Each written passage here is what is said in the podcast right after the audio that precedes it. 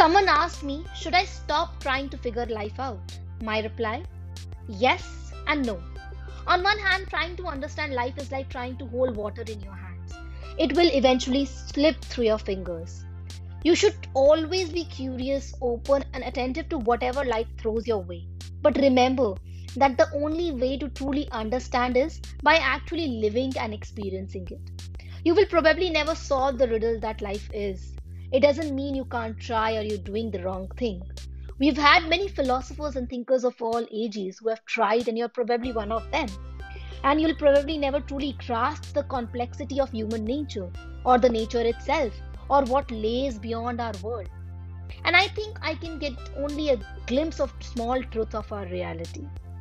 It doesn't hurt to wonder, but don't feel anxious if you don't have an answer yet. As they say, boat without a destination is left at the mercy of the waves. So it all starts with figuring out who you are, what makes you happy, what would you like your life be as you move forward. The beauty of life is that it's mysterious, ambiguous, and open to interpretation. Find out what, it means for you and enjoy the ride.